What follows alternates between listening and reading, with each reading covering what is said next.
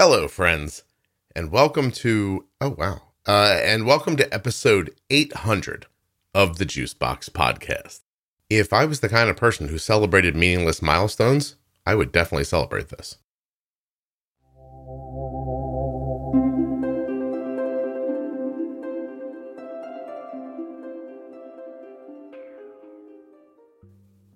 So Megan was coming on to talk about Control IQ. She said she thought she was terrific at it. That's why she booked to come on the show. Then she heard the episode called Control IQ Ninja. She rethought it, but she's still here. Turns out she had a lot more to talk about. So this episode's sort of broken, a little bit in half. There's a lot of her story up front, a lot of Control IQ on the back end, but don't miss Megan's story. It's really interesting, and I think you're going to like it. While you're listening, please remember that nothing you hear on the Juice Box Podcast should be considered advice, medical or otherwise. Always consult a physician before making any changes to your healthcare plan or becoming bold with insulin. I say that 200 more times, there'll be 1,000 episodes. Here's something I didn't think I'd be saying for this long, but I'm back to tell you that if you're a U.S. resident who has type 1 or is the caregiver of someone with type 1, I need you to go to T1DExchange.org/juicebox and fill out the survey. That's it. You join the registry, fill out the survey. It takes like 10 minutes. You just have to complete the survey and you're done. You know the whole thing. You're going to help people living with type 1 diabetes. You're going to, there's the music. You're going to, you're going to move diabetes research forward. You might help yourself. There's a lot that could happen. It's all good. Nothing bad. This whole thing is 100% HIPAA compliant, absolutely anonymous. I mean, I've done it. A lot of people who listen to the podcast have done it, but just not enough. They need more people. And as soon as you guys go and do it and they get to their limit, I can stop saying this. T1DExchange.org/juicebox. And I know you think, Scott, I know you don't want to stop this. You're getting paid to say this, but it's not the truth, really. I don't get paid to say it. I get paid when you complete the survey. So honestly, I do want to stop saying this because there's a limit and I just want to get to it. And I don't know what I would say in this space if you guys would just go fill out the survey. I mean, we'd find out if you just go do it. But no, you don't have time for this. Oh, whatever. Sorry, that got away from me. This episode of the Juice Box Podcast is sponsored by Dexcom, makers of the Dexcom G6. Find out if you're eligible for a free 10-day trial of the Dexcom G6 at my link, dexcom.com/juicebox. Find out the speed, direction, and number of your blood sugar right on your phone or on your Dexcom receiver. Dexcom.com/juicebox. The podcast is also sponsored by US Med. Get your diabetes supplies the same place we do at US Med. To get started, all you need to do is get a free benefits check by calling 888-721-1514 or going to usmed.com/juicebox. Getting your diabetes supplies does not have to be a hassle. Try US Med. If you have trouble remembering my links, you can always go to juiceboxpodcast.com. Scroll down a little bit. They're all right there. Just tap. When you click on my links, you're supporting the podcast and keeping it free. So I appreciate it when you take that extra step. My name is Megan. I'm married and I have 3 kids. My oldest is my type 1. He's 12, so he was diagnosed 4-ish years ago. I'm really bad at math. He was diagnosed at 9, but he's got a summer birthday. So let's spend 45 minutes. No, I'm just kidding. So 3 or 4 years. Yeah, okay. It's been, we're coming up on our pump is going to be replaced soon. Oh, there you go. That's a nice way to keep track of it. Yeah. And then I have 2 others, an 11-year-old boy and a 9-year-old girl. No diabetes there? No, I am currently in the process of being diagnosed with thyroid stuff. They're thinking Hashimoto's. I've got the marker, the whatever test they did was really high for one of the antibodies or whatever. Yeah. Okay. Did they feel it? Like, did the doctor? Oh my gosh, you can see it. Oh, really? Ooh, Megan. And I can feel it. It's right on my like, you know, the little indent is in your neck. Let's say I do. Wait. Okay. No, wait. What you have like that little in the front indent in the front. Yeah, it's there. Is my thing different than yours? I don't know. Like on the you have that little indent. Like I don't know. It's like an indent on your neck. If I lean up, there's like this big bulge right there instead of an indent. I know where you mean. I found it. Yeah. And then I have all the classic symptoms, but I have other issues. So I was attributing them to other illness issues that I have. And it was like, oh no. Do you mind picking through this for a minute before we talk about why you're here? Okay. That's fine. What other issues?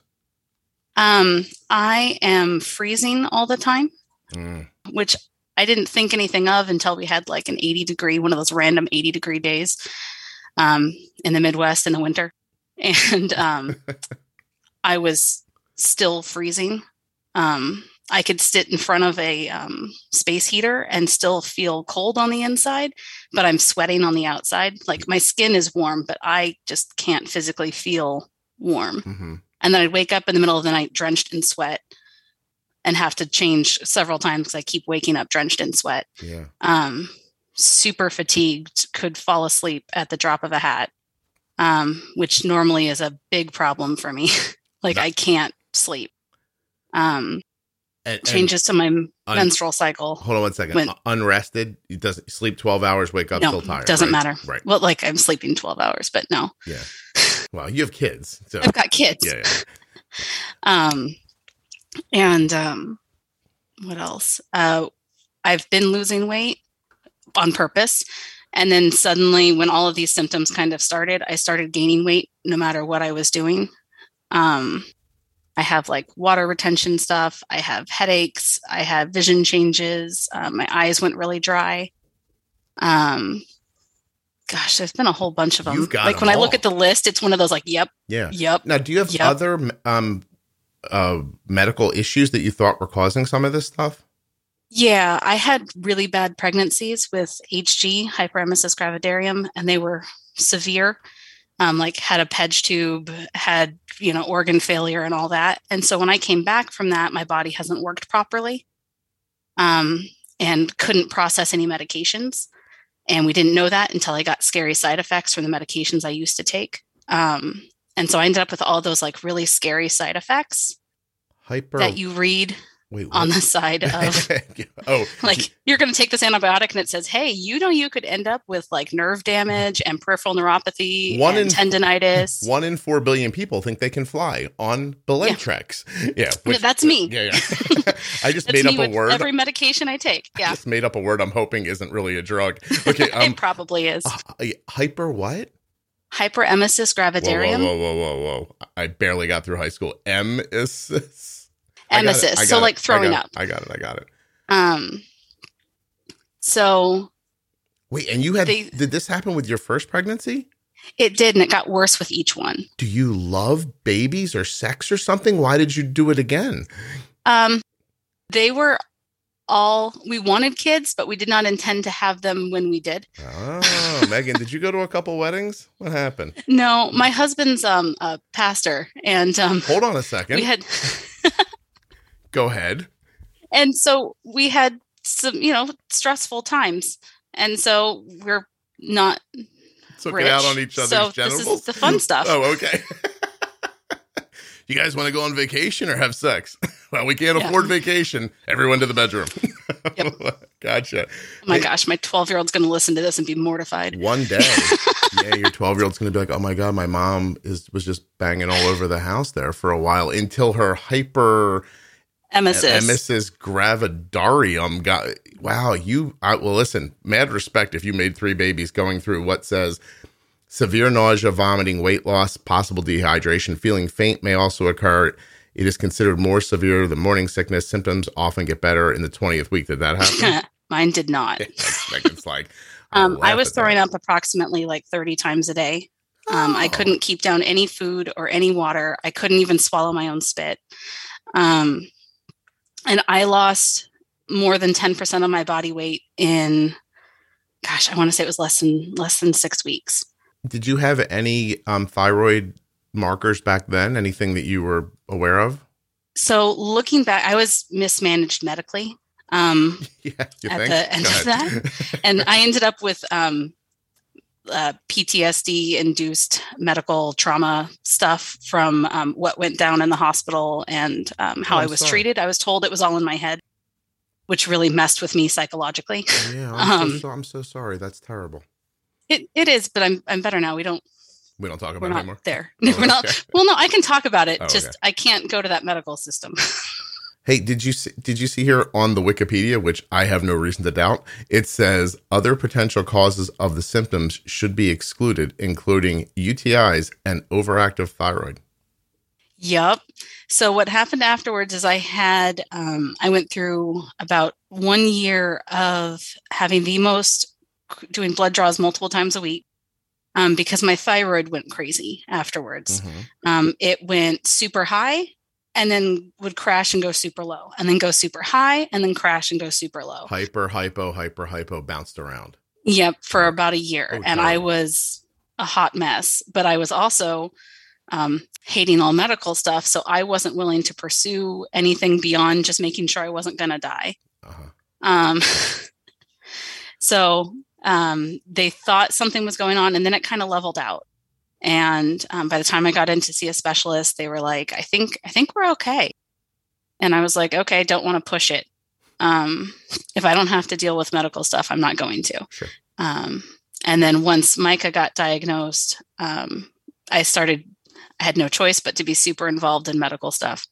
And now I'm much more comfortable. I listened to the thyroid series, which pushed me to talk to my doctor and pushed him to be like, they're like, oh no, but your levels are fine. I know it says you're high on this and you feel really crappy, but your levels are fine. And I'm like, but my levels are elevated compared to what they used to be. So maybe I'm just sensitive to it. And can we just treat the symptoms? And they were like, well, you can go talk to somebody else. So I'm doing that. That appointment's in 2 weeks. Oh, what a lovely group of doctors. I mean, I'm a complicated case, so I'm aware that they look at my medical file and go, oh. well, to me though, that would make even more common sense to just say, well, you mean, why don't we just try the Synthroid for a couple of weeks and see what happens? They think I might be allergic to it, so they know that I'm sensitive to hormones, mm-hmm. Because every time of the month, I have similar symptoms to HG. I get really sick. I get really tired. I get the headaches. I get migraines. I get it's just a really crappy couple of days. Have you more so than it used to be? I'm wondering, I'm not suggesting, I'm wondering, have you thought about maybe like losing your lady parts inside? Like, they did, but they said no to that because, they were afraid what hormone therapy would do because, okay. Again, they're not sure if that would work or not. And if we remove it, then we're stuck having to figure it out instead of working with what we got. You know, Megan, you're quite a catch. Pastor Bob is very lucky. Very, very lucky. I don't know his real name. It's not important. But yeah. The episode. I told him that. I was like, I hope you love me. I'm really expensive. I'm a cheap date, but I'm really expensive to be married to. Hold on. Expensive to have on your health insurance. Now there's two of us. Yeah, no kidding. Oh my gosh. Oh, I'm so sorry. It's horrifying. I mean, a lot of what you described about the thyroid symptoms. I mean, Arden is often very cold, and mm-hmm. We just actually went back to managing slightly differently. It's too early for me to say whether or not it's having good effects or not. So I can't really say here. But we've we had added a T3 supplement to her regimen, and we thought it was working really well. But then she started having this odd side effect that we attributed to the T3. Mm-hmm. Turns out it was probably the birth control pill. And so we went for months without it, and then have just recently re-added Cytomel, which is T3. We tried what did we try? We tried Armor, the T3. I think it's Armor. Mm-hmm. I know what you're talking about. Yeah. That didn't help her. So we went back to the Cytomel, which we now see helped in the past, and her energy has returned. And now mm-hmm. I'm waiting to see if, hopefully it balances out her body temperature, because she's the same thing. She touches you. She's like, I'm so cold, and she touches you and she's warmer than you are. Yep. Yeah. So that's what's been going on. And that's the thing that was most concerning to me, is everything else I can attribute to other things. I mean, I'm tired. Well, I'm also getting older. I've got kids. Life is just exhausting. We just came through a pandemic. Like, you know, I could just be over it. Well, Megan, from my perspective, with the experiences I've seen and had and talked about with other people, I'd say I hope that you're not going to have a weird like reaction to it, you should try a replacement. If that replacement helps but doesn't help completely, then get somebody to help you with the T3 side of it too. I can't tell you that Arden's energy returned in like 4 days on Cytomel. I'm excited to just do something. Like, I thought it was cancer for a while. So like, I'm just really grateful it's not that. Right. So, you know, let's figure this out. I just need a doctor who's willing to work with me. Yeah. Okay. So hold on one second here. Just got to find one. And is that become problematic or have you been able to? We live near a major metro, near in rural terms. We live an hour and a half away from a major metro area. So I feel pretty confident we can find someone. Mm-hmm. Okay. It's good. Just the process. I'd like to just find them right away instead of having to, I have to start with a surgeon because that's what they're having me do first. And the surgeon I've already talked with on the phone who was like, yeah, I'm not the right person, but I will see you and we can refer you to the next person. I would try to find, although they sometimes don't take insurance, but I was going to say more of an integrative yep. like situation. They're usually more willing to try things on the fly. They work through email. Like there's like when Arden needs an adjustment, I don't go to an appointment. I send someone an email mm-hmm. and I'm like, this is happening. What do you think? And the return email says, I think we should lower it to 6 times a week instead of 7. Go ahead and do that. Okay. Mm-hmm. It's over in 5 minutes, you know, because that's the thing that you would appreciate that many people wouldn't, which is the span of time in between. First you have a problem, then the problem impacts you enough that you actually look into it. Then you look into it. Inevitably, someone doesn't help you. You've got to go find somebody else. Before you know it, it's 9 months later. It's a year later. You're beaten down by the whole process. You're almost mm-hmm. accustomed to feeling terrible. And you start getting it in your head that no one's going to help.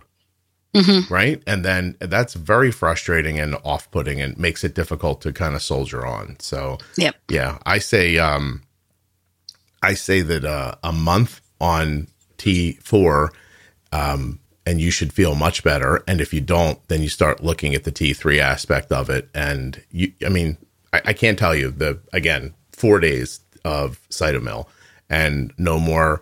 Like Arden was coming home from school and if her head went over, she'd fall asleep. Like she had to purposefully stay sitting up after school mm-hmm. Or because if she laid down or laid back, she just fell right asleep and she'd sleep for 4 or 5 hours in the afternoon, then wake up and be tired. Yep. And now suddenly everything's better, you know? So anyway, good luck. And that of course, 15 minutes into it is not why you're here. Although I would tell everybody to check out the Defining Thyroid series. It's helpful, right? I feel because I have, you know, that medical anxiety that I feel better prepared to go and speak with a doctor and not take no for an answer. Good for you. Because that's been my concern is the doctor says no. And I go, oh, I really don't think so, but okay. Well, we kind of skimmed over the point that you're being treated like, well, you're really sick. It's a shame. That's your life. Goodbye. Mm-hmm. Yeah. Go live with it. Right? Like that's yep. basically happening to you. So yeah, I have a bald spot starting on the back of my head that hasn't been there. I used to have really thick hair and whatnot. And all of a sudden it's really starting to fall out. And the doctor looks at me and goes, oh yeah, you do have a bald spot. And then like, that's a bummer. I was like, what? How can somebody not see that and give you a thyroid replacement hormone? It's terrible. Yeah. You know?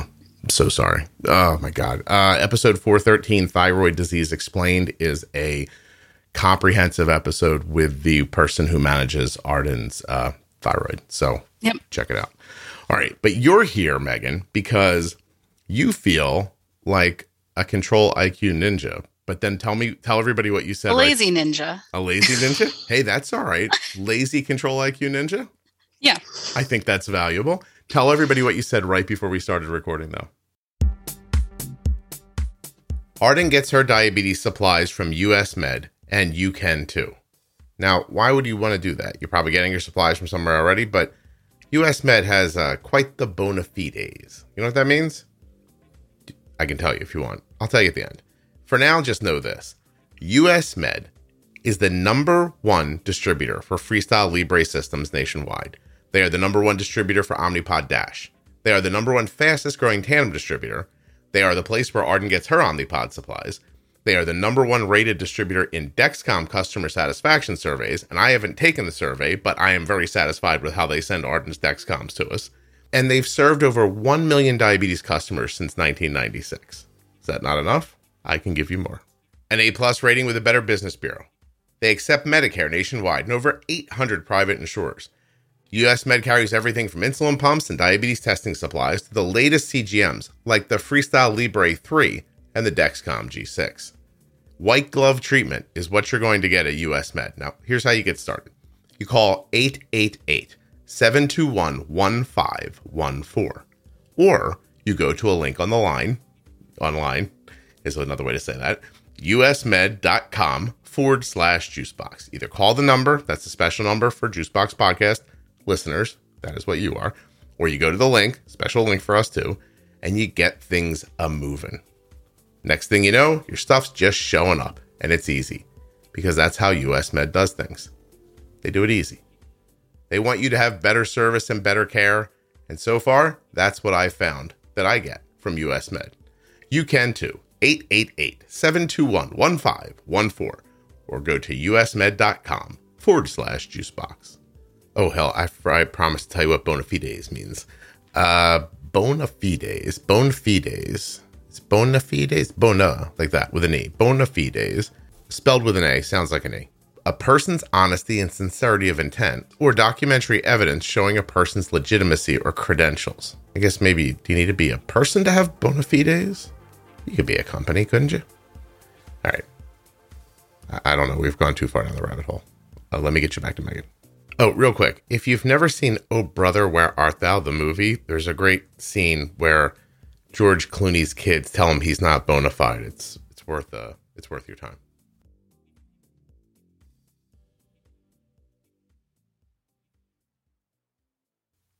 I said I listened to Jeremy's podcast, the Control IQ Ninja one, and then I felt like a total imposter. I had a moment of panic, a long moment of panic, that well, maybe I should cancel my thing because that was good.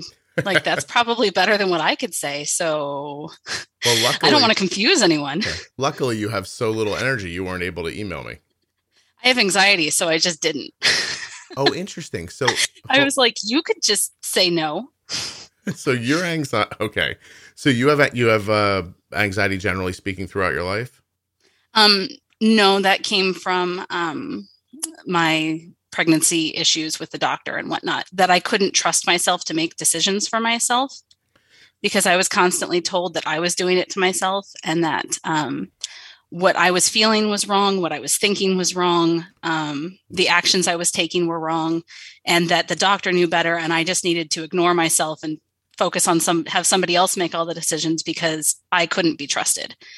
And so that really messed with my head. Yeah. So like I used to not be able to go into grocery stores because I didn't trust that I could buy the right things afterwards. Like I would have major issues and breakdowns in the store and flashbacks and all that stuff because pasta was on sale and it wasn't on my list. Right. And I'd buy it and then it's like, oh, that's too much. And that whole would send me spiraling and it was really humbling. Yeah. But so for that reason, it still pops its head up in some situations, but I've always been a bit of a perfectionist who likes to do everything perfectly and right. So, well, I have a thought, but first let me just say this. Had it ever gotten to the point where someone actually had to help you out of a public place? Like, yes. So have you heard there's a lady laying over top of the fresh cheese in aisle 7, please somebody go get her. The pharmacist at Target got to know me really well because I had a bench.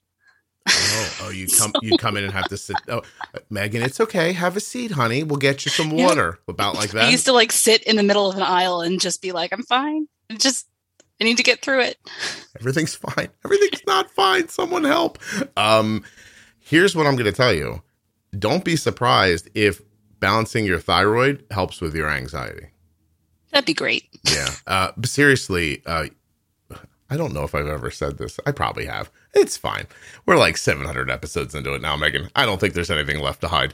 Not that I was hiding anything to begin with, but my wife, as people have heard, couldn't find treatment, just like you, for like 7 years. And when we finally kind of badgered someone into giving her Synthroid, I told the doctor in the room, I'm like, listen, you're going to be saving her life. And he said, well, this is not life-threatening. And I said, oh, no, I'm going to kill her. I was like, that's that you're saving. I have a hole dug in the backyard all ready to push her into because I can't take, she is not pleasant. Like it was like, she was very short-tempered and she'd fly off the handle about things. She didn't even know she was doing it. Like, really, she starts taking that Synthroid and everything was just, ooh, she's all good. As a matter of fact, there's a lady that lives in the town I live in. There's no way she listens to this, so we're safe. She was well known as maybe one of the most unpleasant people you have ever met in your life. And we used to bump into her a lot because of something with kids. And then years went by where we didn't. And then we bumped into her again years later, a completely different person. So much so that she was aware of it, apologized for how she may have been in the past, and then told us about how she's now medicated for her thyroid issue. So you don't sound nasty, but or I are hope you? Not. Well, are you? No. No, you're not saying unreasonable things. I worked in customer service a lot, so I have that whole thing. No, but how does like, but I mean, we can filter it to Pastor Bob though, not to other people. My wife wasn't unpleasant to strangers. Please. No, I don't think so. I mean, I definitely have moments of being high strung. When I get stressed, it's amplified. Okay. More so than it used to be, more so than it feels normal. So I generally try to avoid being stressed if possible. Okay.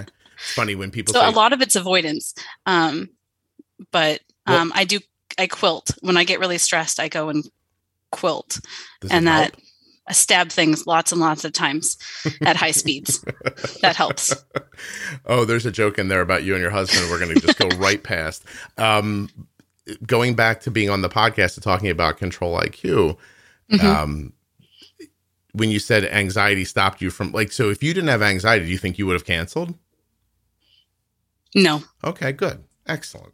I used to be much more, I'm amazing type personality. Good for you. Well, let's find that. Also, do you think that people find it incredibly distasteful to joke about the sex life of a pastor? Because I think they probably do. I don't know. He's maybe just a guy, right? We're people. Yeah. Exactly. We have children. I think for some people, it's an uncomfortable topic, just because they like to think of their pastor one way and not as, you know, he's my husband, that sort of thing. But the people around us tend to get it. So good. Excellent. Okay. So how long has your 12-year-old been on Control IQ? We got it. I actually looked back because I know I had messaged you way back in the beginning. When we first were diagnosed, because I was super frustrated with our endo's office, because I'm a control person, I'm a data person, and I was frustrated at the pace at which they were moving was not as fast as I wanted to move. So we got our pump pretty much right at 6 months. The endo's office would not budge on that. They required 6 months waiting. Okay. So you've had it 3.5-ish years? Yes, I believe so. Cause we get a new one in, that sounds right. 3.5 years. Cause we're right at like 6 months to go. Okay. So has it always been Control IQ or were you just using a tandem pump or like even Basal IQ? It was Basal IQ. Okay. When we started. How long did you do Basal IQ for? Until the day Control IQ dropped. We got it right away that night. So that doesn't sound like a ringing endorsement for Basal IQ. So tell me just a little bit about, or was it, how was it? I liked Basal IQ. We did okay on it. We did well on it. We were 5.6-ish. Wow. And so I liked it, but we were still touching the pump a lot for corrections and things. Micah has this we used to have this issue because he went from lunch to recess to PE, and how to dose for lunch, because he would eat school lunch, which is notoriously high carb. And, you know, that whole trying to manage that, and he would go outside, and running with active insulin makes him drop. But then he had he would have one class between recess and PE, and he would skyrocket during that. And then he would drop back down once PE started. And that was just always the bane of our existence all throughout stuff. And Control IQ fixed that. But Basal IQ did not. Hold on. My son is asking me if he can eat. No, he cannot eat. We're making a podcast. This is unbelievable. Tell that kid. No, I'm just kidding. Go ahead. Yes. Pre-bolus. Megan, you think we should put the ad right here? Sure. Okay. Then we'll come back in 10 minutes. There we go.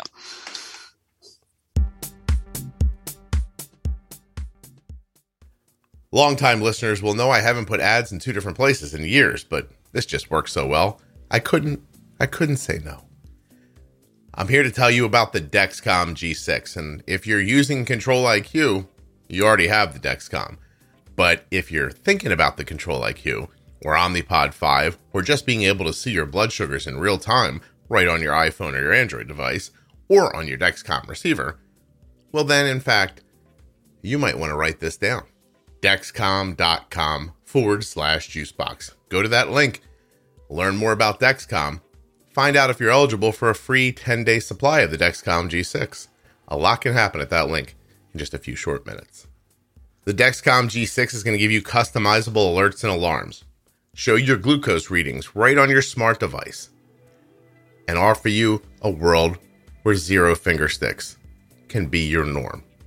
It's time for you to take the next step with Dexcom at Dexcom.com/juicebox. Just go to the site, scroll down a little bit, fill in a tiny bit of information, and you're on your way. Everything we do with insulin at this house is predicated on the information we get back from Arden's Dexcom G6. It helps us make great decisions. It helps us to feel safe, and it helps us to see Arden's blood sugar when she's not with us. You can do all of that as well. Dexcom.com/juicebox. If your glucose alerts and readings from the G6 do not match symptoms or expectations, use a blood glucose meter to make diabetes treatment decisions. Good job pausing so I can cut it right there. That was excellent, Megan. Very well done. Yeah, no problem. I don't know if you did that on purpose, but if you did, I really appreciate it. Okay, so Basal IQ, helpful, but wasn't able to overcome those kind of like real intense situations at school. Is that right? Yeah. And we always had an issue, and we still do, but we've managed it now with Control IQ. Okay. With as soon as he falls asleep, he would skyrocket. And so I would be constantly going in there and having to touch, go dig it out of his pocket and dose, and then wait, and then go back and dose. And so I was hoping Control IQ would really help with that. It did a really good job with getting rid of pretty much the lows, but we were having some serious issues with the highs. Okay. And it's not that we weren't doing well. It's that we were just touching the pump more than we wanted to. Yeah. Hey, it's funny. You just said something that has never occurred to me once. You said digging it out of his pocket. So when you have a tube pump, you have to sleep with it on your person. Yep. Oh, I never considered that once. Isn't that funny? It's fun because before bed I memorize what pocket it's in, so that way when I go in there I know what side he needs to be on, so I can get it out. Do you think you could go out into public and steal people's wallets with any kind of certainty, or you're not that slick? Probably 75%. I think we should try. I really think you should go out and try today and report back. It's got to be in their front pocket, though, in a jersey type shorts or pants. It's got to be pretty specific. All right, Megan, we don't want you reaching down in people's front pockets out in public. But when you get arrested, just tell people, my thyroid is very unbalanced. This is not my fault. I thought it was an insulin pump. They made me call a surgeon first, or I might have the medicine by now. Surgeon, by the way. What? Yeah. I don't want to go backwards, but that's oh my God. Who told you to go to a surgeon for? All right. One second. The doctor just thought maybe I just want it removed. Maybe because it's right on that border of size. Oh. And I'm like, yeah, but I think it's going to go down if we manage it. It very well could. Is like, it coming up the goiter? You're not getting a goiter, right? This is Yep, I have one too. Oh, you have a goiter and an enlarged thyroid. Yep. Megan, you were painting a sexy picture. Okay,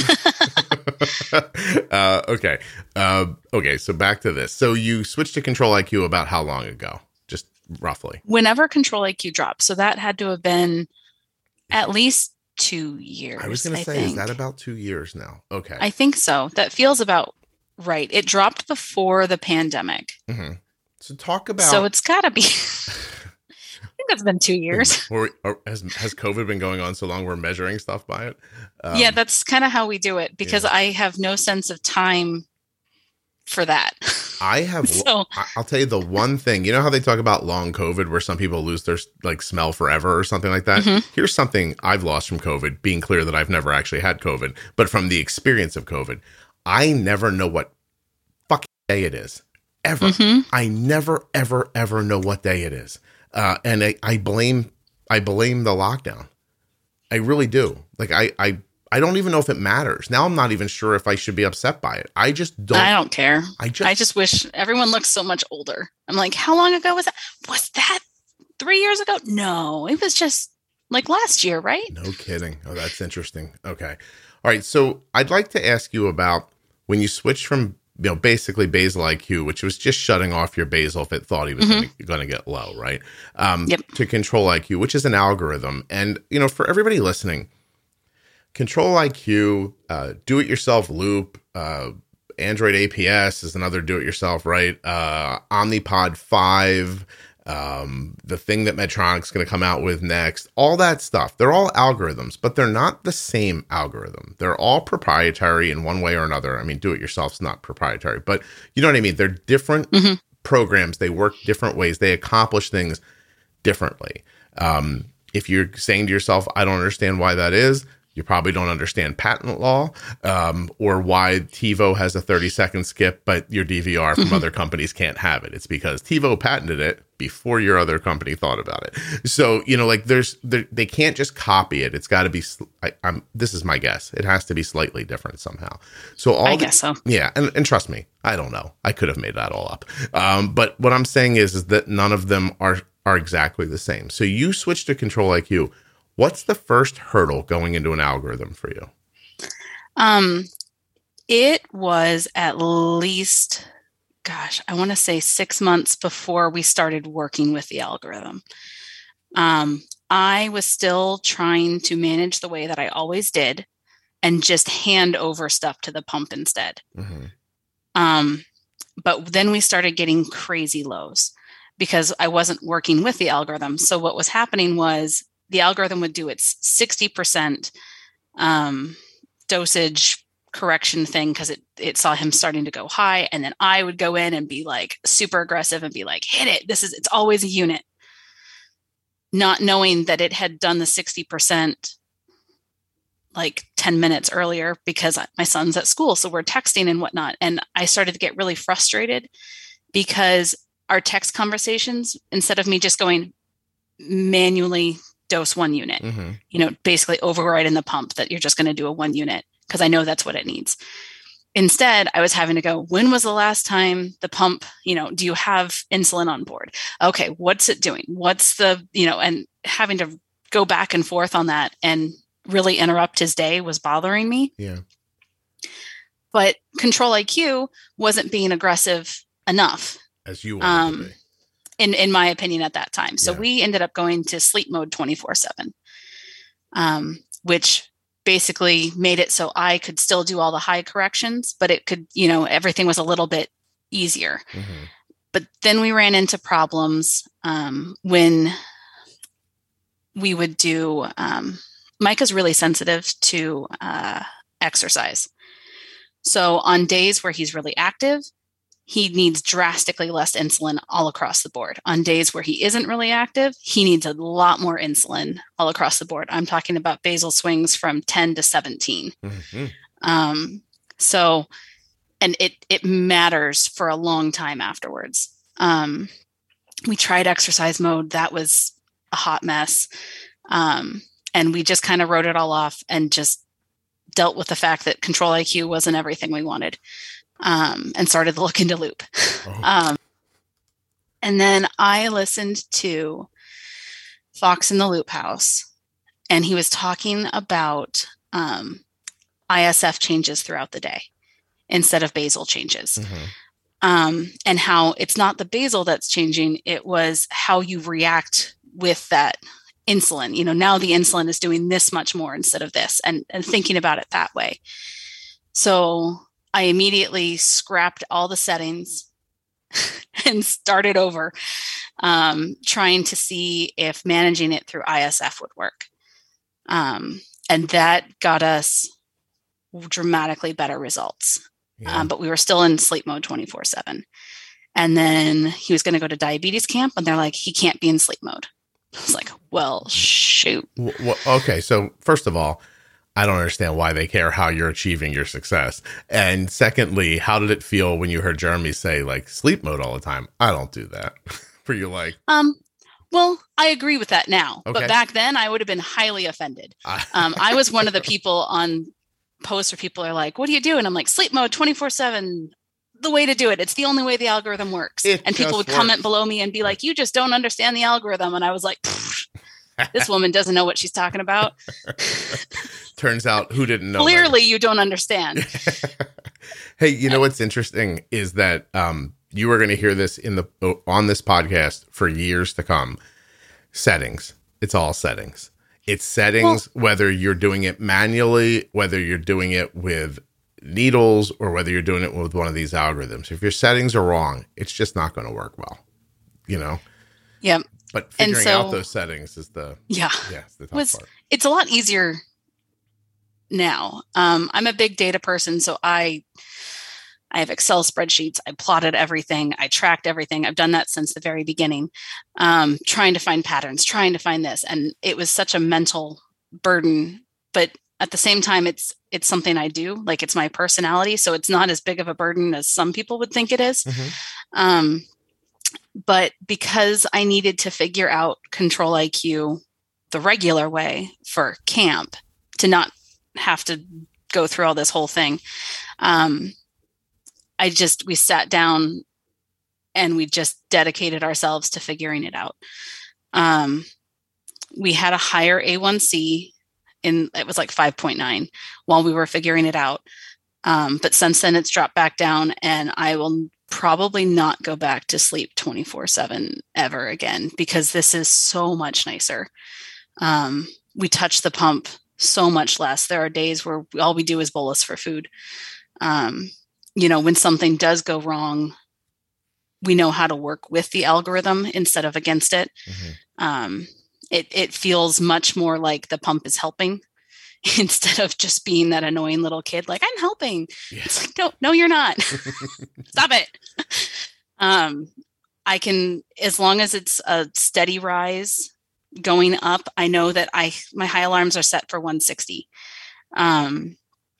Because I know that the pump can handle anything under that. You know, our settings are good enough that it adjusts. And on days where it's off, I know why it's off, and we do a full settings change, and I know what it needs to go to generally. Mm-hmm. Like yesterday, was that just yesterday? Yeah.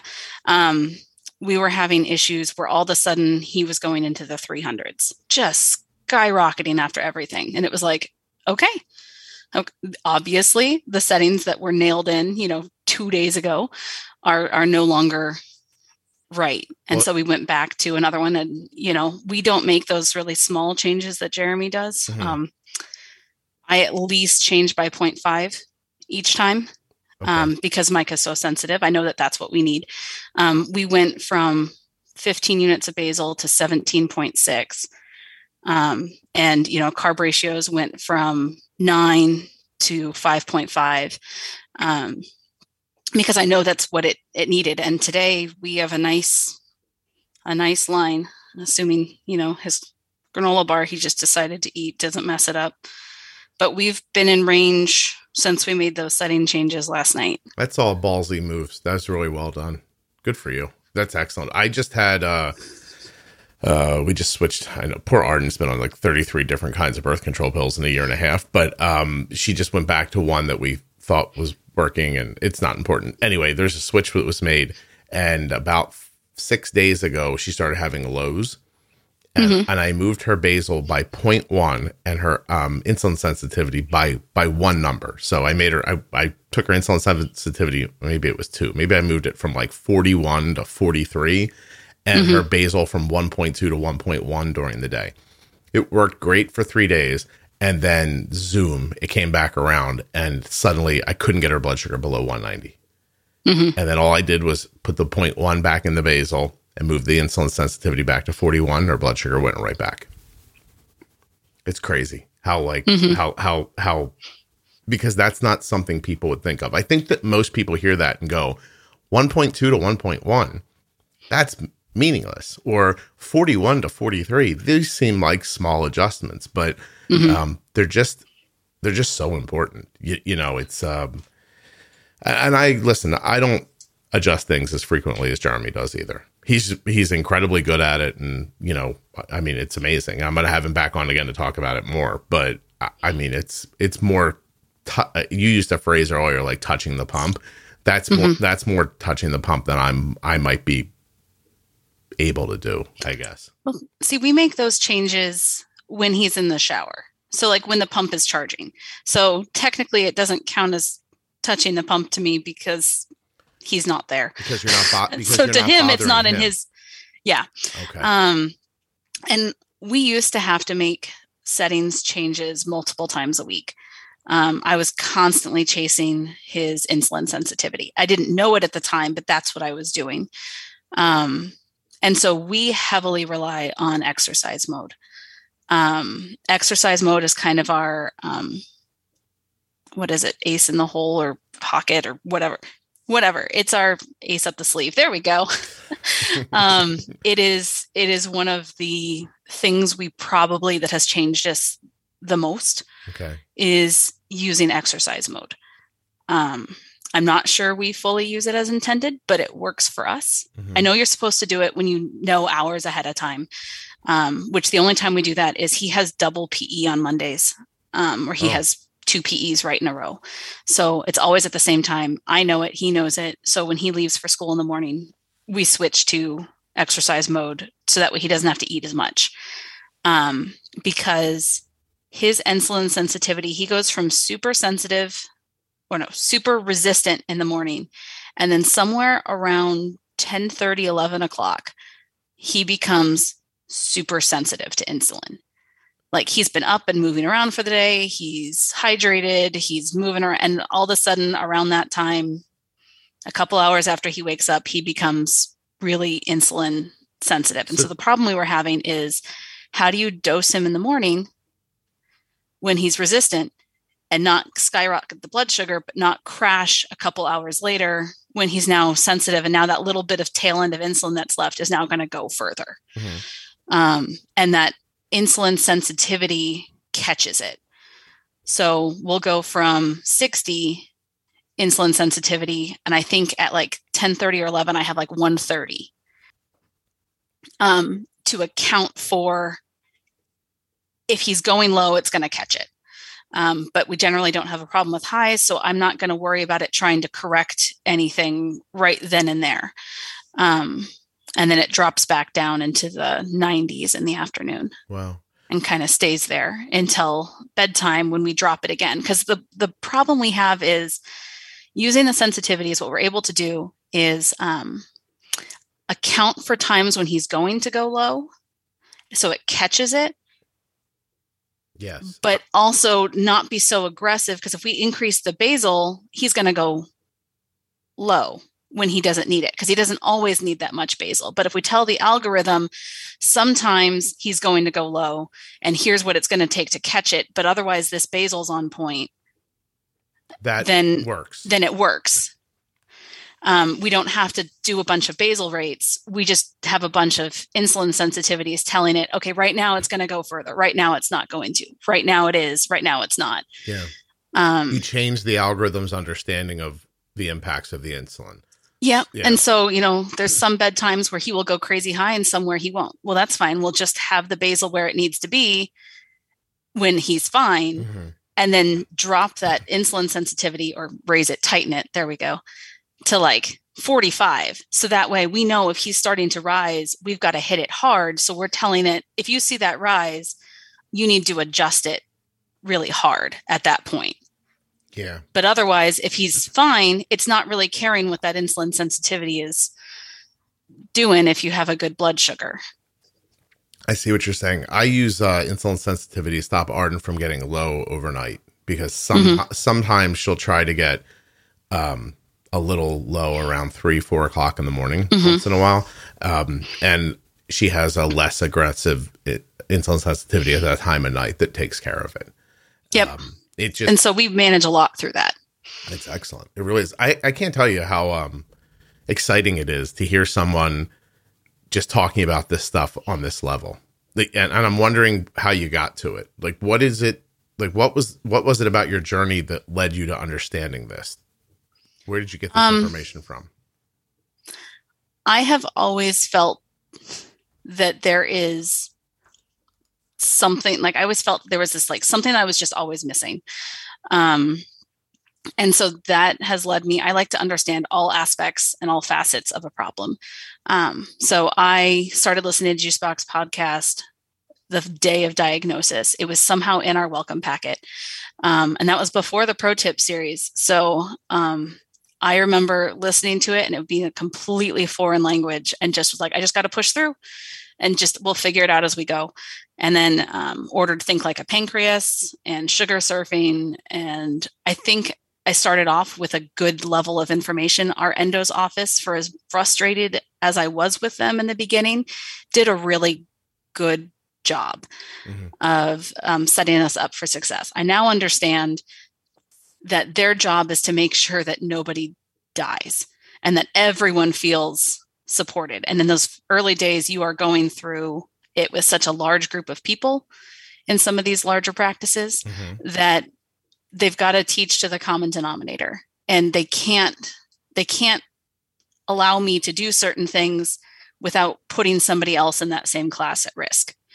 You know, because that person just isn't at a place for that. Can I ask you, do you think that you can feel that way because you dug yourself out of the hole? Like, what if you were still down in the hole? Wouldn't you think differently about how they managed you?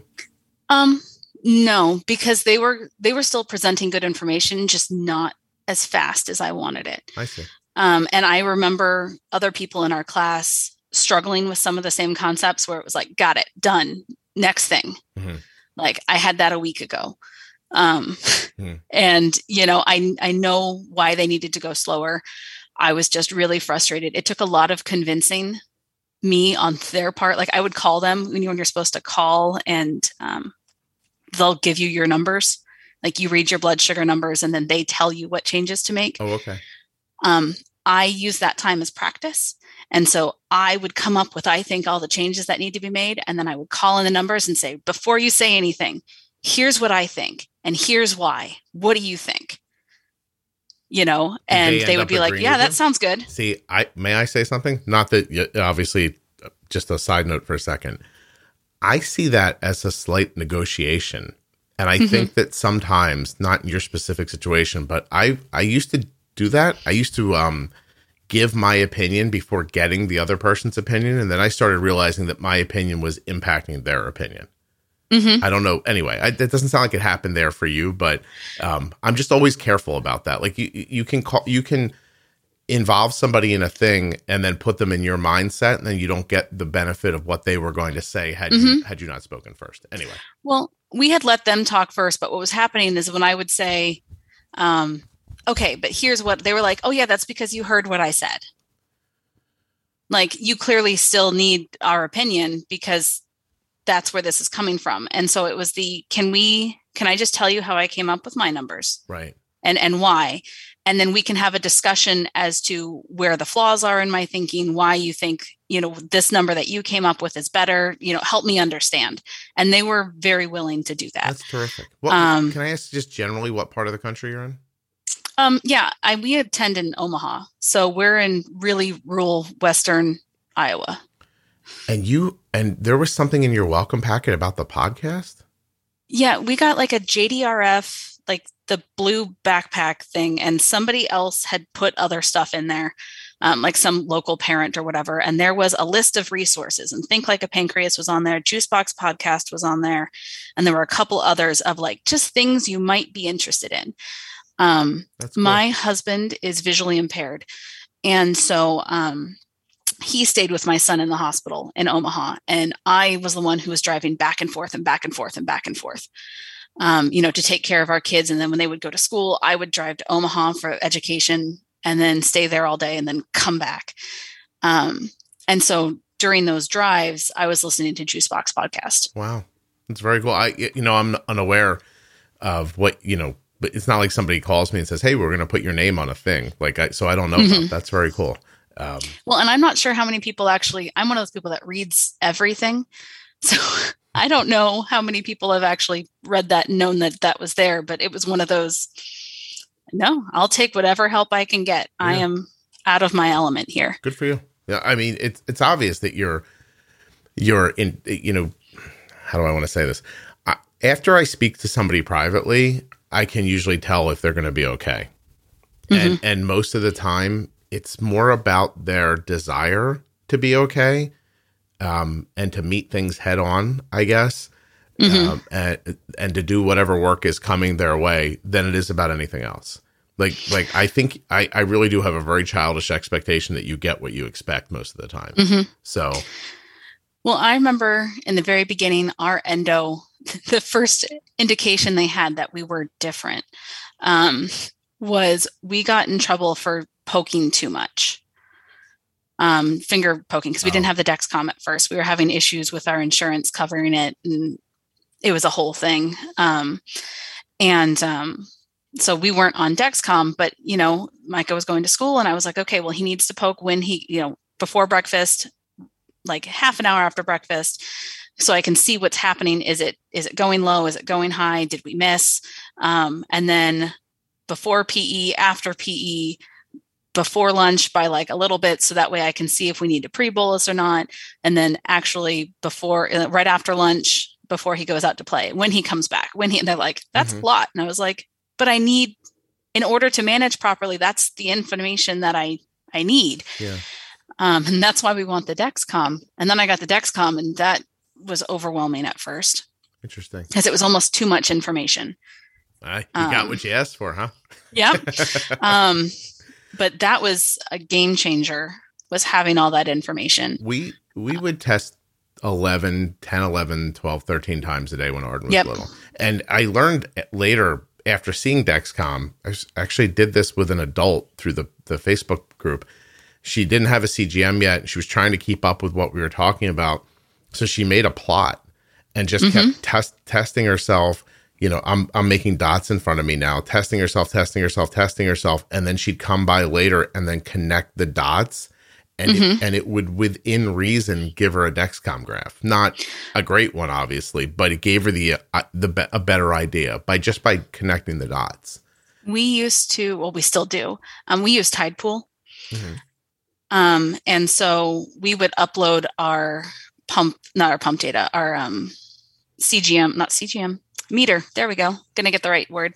Our meters into there from the school and from home in order to get the graph and whatnot, before we had Dexcom. And actually we still do it now, because you can overlay the Dexcom with the finger graphs. And so it kind of, when we have compression issues, or like we have a bad sensor that just calibration and won't hold and whatnot, we can still see what the numbers were actually doing overlaid on the Dexcom graph. That's a great idea. When you talked about a meter, were you talking about the Contour meter available? No. Okay. That's what we got sent home with. Oh, you did. In fact, Megan get sent home with the Contour Next One blood glucose meter.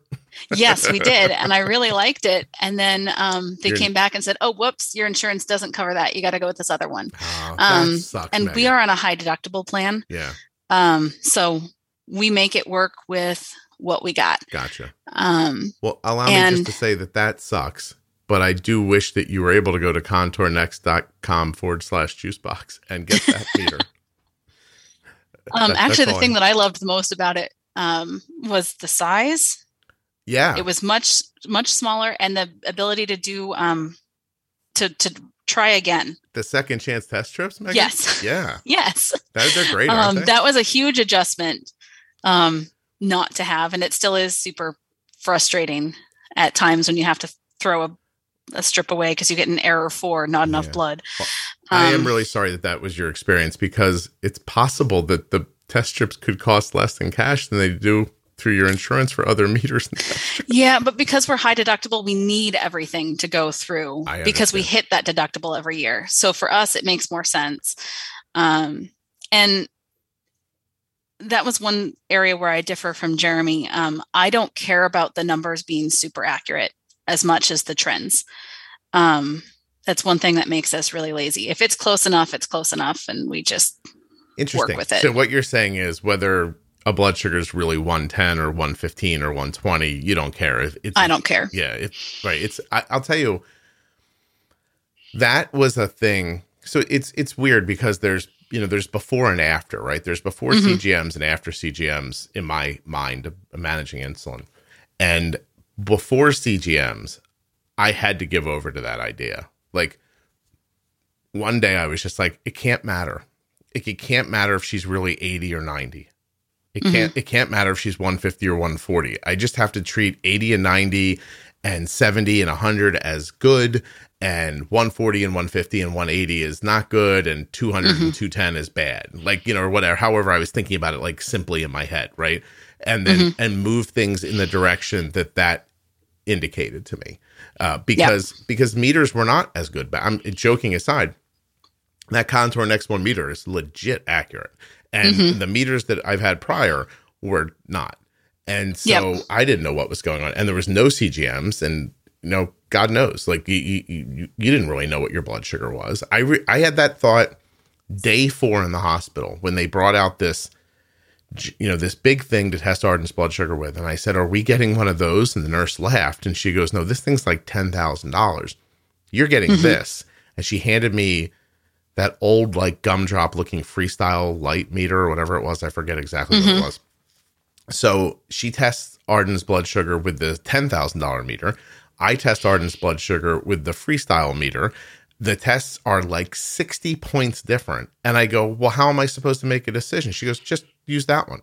And I'm like, mm-hmm. You just told me this one's accurate and it's 60 points lower. And she was like, yeah, I mean, this is the one you're getting. I was like, ooh. Okay. Yeah. So we kind of just roll with it. It's kind of a general, is he going higher? Is he lower? What are we working with? And mm-hmm. just making sure that the algorithm is taking care of it. And if it's not, we usually tweak ISF before we tweak basal. I'm not too worried if basal is on point, more so than ISF. And every so often I'll upload our information into T-Connect, and I look at the logbook report, which gives you the average basal delivered per hour. And I have an Excel spreadsheet. I input all those numbers. I average it out to kind of what it works out to be. And that's my new basal, give or take how I feel. Wouldn't it be crazy if you started taking thyroid medication, your anxiety went away, and you weren't able to pay as close attention to blood sugars? I actually, I'm pretty chill when it comes to blood sugar. Really? Now, comparatively, having Control IQ nailed down, there'll be whole days where I'll go, oh, shoot, I never looked. Is he like, is my phone okay? Like, did I miss something? And it's like, oh no, nope, we were good. And we've had a lot more days like that than not. Especially we were having issues with the cannula. And we switched over to the TruSteel sites, and that has been worlds better. I'm excited to see what our A1C does, because we're not dealing with failed sites anymore. Right. Because we were getting multiple failed sites a week. And we'd catch them, and we were able to hit them hard and, manage it really well because of the pump. But it was still higher blood sugars than we would have liked. Yeah. Wow. That's really good. I mean, I'm genuinely, Jesus. Oh my God. Megan, I got to record twice today, and I got to go get a COVID test for my pre-op for my knee surgery. And I'm starting to feel the pressure as I can't find the words I'm looking for. But I am genuinely excited about the success you're having. It's really, I mean, just, it's heartwarming to hear how well you've done with all this, you know, especially while you're dealing with other stuff personally, that you were still, you're still able to get to all this. What do you think the, I don't usually ask questions like this, but I'm going to, what do you think the secret is to getting through all this and kind of coming out the other side? Knowing what's good enough. I was convinced the entire time for, well, the long time, that if I just got the numbers perfect, if I just figured out, you know, I got the data just right, that everything would be okay. And it turns out just knowing the numbers isn't enough. You know, a lot of it is just guessing, and going what instinct, what feels like a good number, what doesn't. You know, the numbers will get you close, but you know your kid or yourself best. You know, there are days when it's 120 at night, and, you know, I'd like it lower, but like I haven't slept in a few days, and you know what, 120 is good enough. I'm just going to leave it. It's fine. Sleep is important, you know, or he's in a test. It's okay if he runs a little bit higher for the test, you know, he'd rather just not be interrupted. And that's fine. You know, taking a longer term approach to every day isn't a test. Yeah. But, you know, I look at when Jeremy was talking and I went and looked at those same reports, we had the exact same results he was. And I was like, okay, I guess what we're doing is working. Yeah. Well, see, that's the other part of it, is that you have to find what works for you. You know, and listen, your situation could change. I mean, your kid's 12. Are the hormones here yet? Yep. Right? How long ago did that start? A couple months ago. Did things change when that happened? Yes. Drastically. Our ISFs tightened. We used to be like 1 to 10 for breakfast. We are now 1 to 5.5. And still, that's on days where he's active. So your carb ratio. Yep. Okay. And Basal's used to be pretty steady around 10. And when he would exercise and whatnot, it would drop down. And we're now at 17, 18 with corrections still and whatnot. What's he weigh? 85, 90. I don't know. He's growing like a weed and eating everything. Well, one second. So I don't know anymore. Interesting. What's his basal right now? 17, I think it's 18 right now 18. For today. And it's probably increasing it. So I'll have to look at it.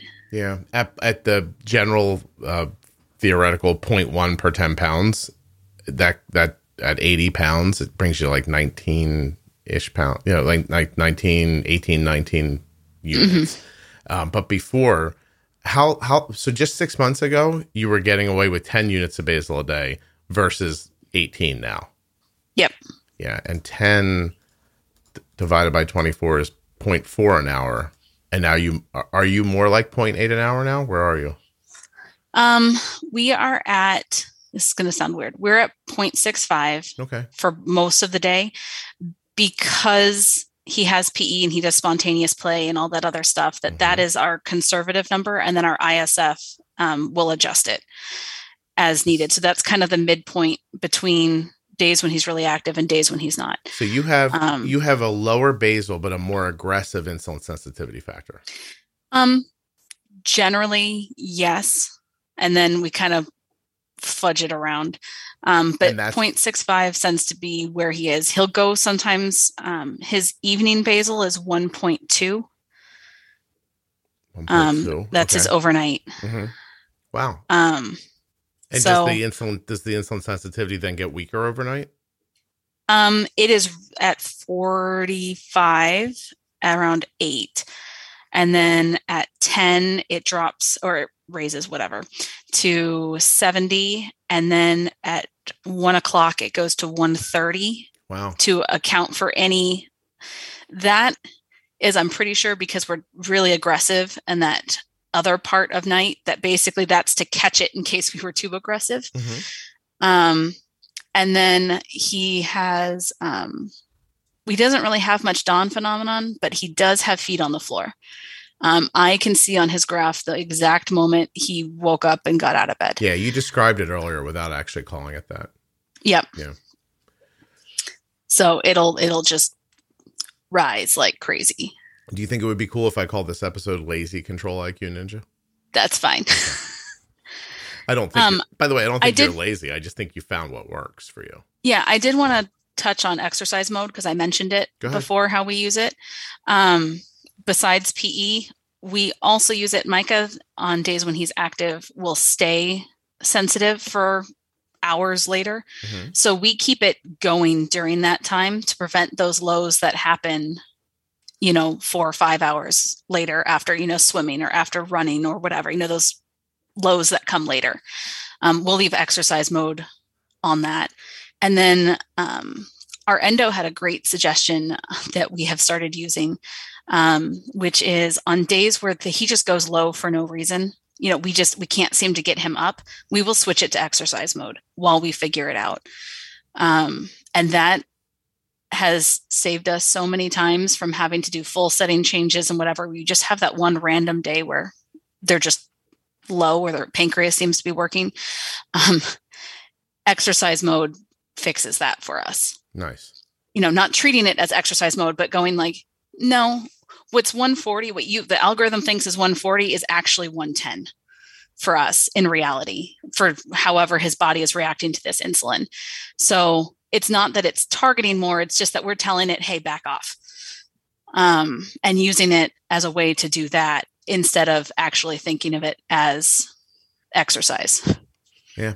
Interesting. I mean, I kind of think of it as impacts, right? Like, so the exercise has an impact for him that, results in lower blood sugars. So if the impact is lower blood sugars, but it's not from exercise, who cares?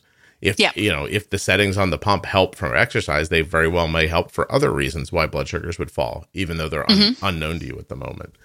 Yep. Yeah, it's great. I mean, calling it exercise mode is reasonable, but I mean, they could call it like, hey, you're going to get low mode. And we treat it as a low temp basal mode, like a reduced temp basal mode is what we treat it as. Smart. That's great. Is there anything we haven't talked about that we should have? I don't think so.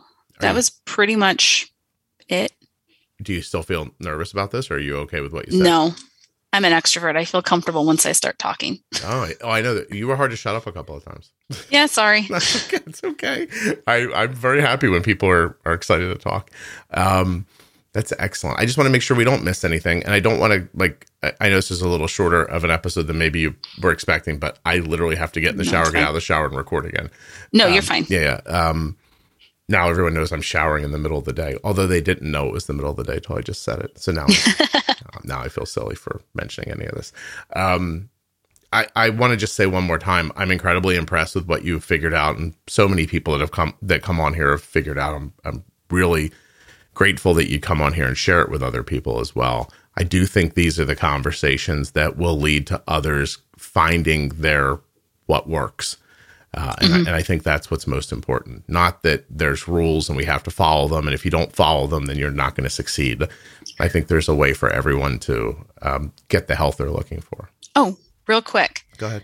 The other difference between Jeremy and the way we manage is we do pre-bolus. Yeah.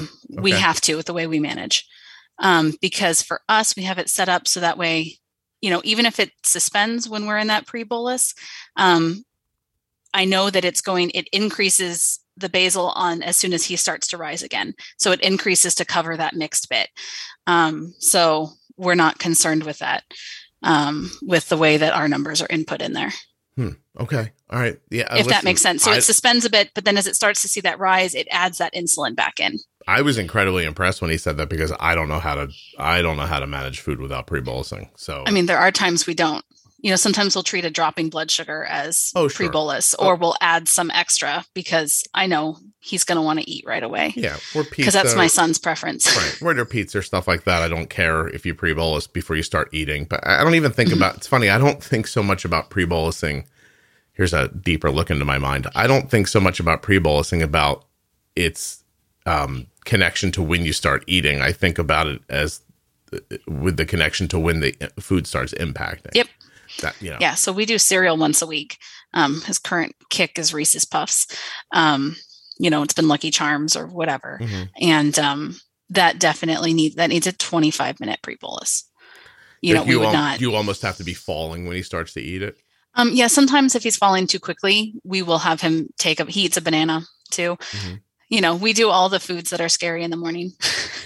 He eats chocolate chip, Eggo waffles and bananas and regular yogurt. You live in Iowa. You're nowhere near an ocean. You don't know how to live.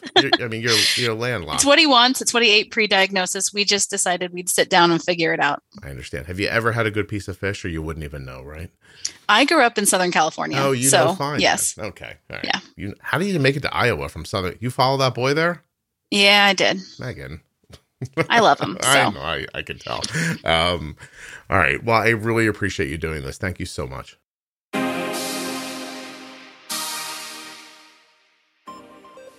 First, let's thank Megan for coming on the show, being so honest, and sharing her lazy ninja perspective with us. And of course, we want to thank Dexcom, makers of the Dexcom G6, and remind you to go to dexcom.com/juicebox. The podcast, of course, was also sponsored today by US Med. Head to usmed.com/juicebox or call 888-721-1514. And don't forget to go to T1DExchange.org/juicebox and take that survey. I'd like to thank you for listening today. And if you hold on one second, I'll give you the episode number of the Control IQ Ninja episode, which people uniformly seem to love. Episode 662, titled Control IQ Ninja. Jeremy is a tandem. Control IQ Ninja is the description. Jeremy's the father of a boy who has type 1 diabetes, and I was incredibly impressed with his knowledge of Control IQ. It's well worth your time. That's pretty much it. Check out the Facebook group, Juicebox Podcast Type 1 Diabetes. I'm on Instagram if you care. Holidays are coming up. I appreciate that you continue to listen and download the show. I hope you have a happy holiday, a merry whatever, a happy this and that, whatever you do. You know what I mean? I will be back soon. And by soon, I mean tomorrow with another episode of the Juicebox Podcast. There's no holiday here, baby. We make a podcast here. All right. Every day one's supposed to come, one comes. Quality, quality, quality. Nonstop. Poo, poo, poo. Doesn't stop. Doesn't stop. Here it comes again. I'm feverish a little bit from the illness. So let me just apologize and bow out of this.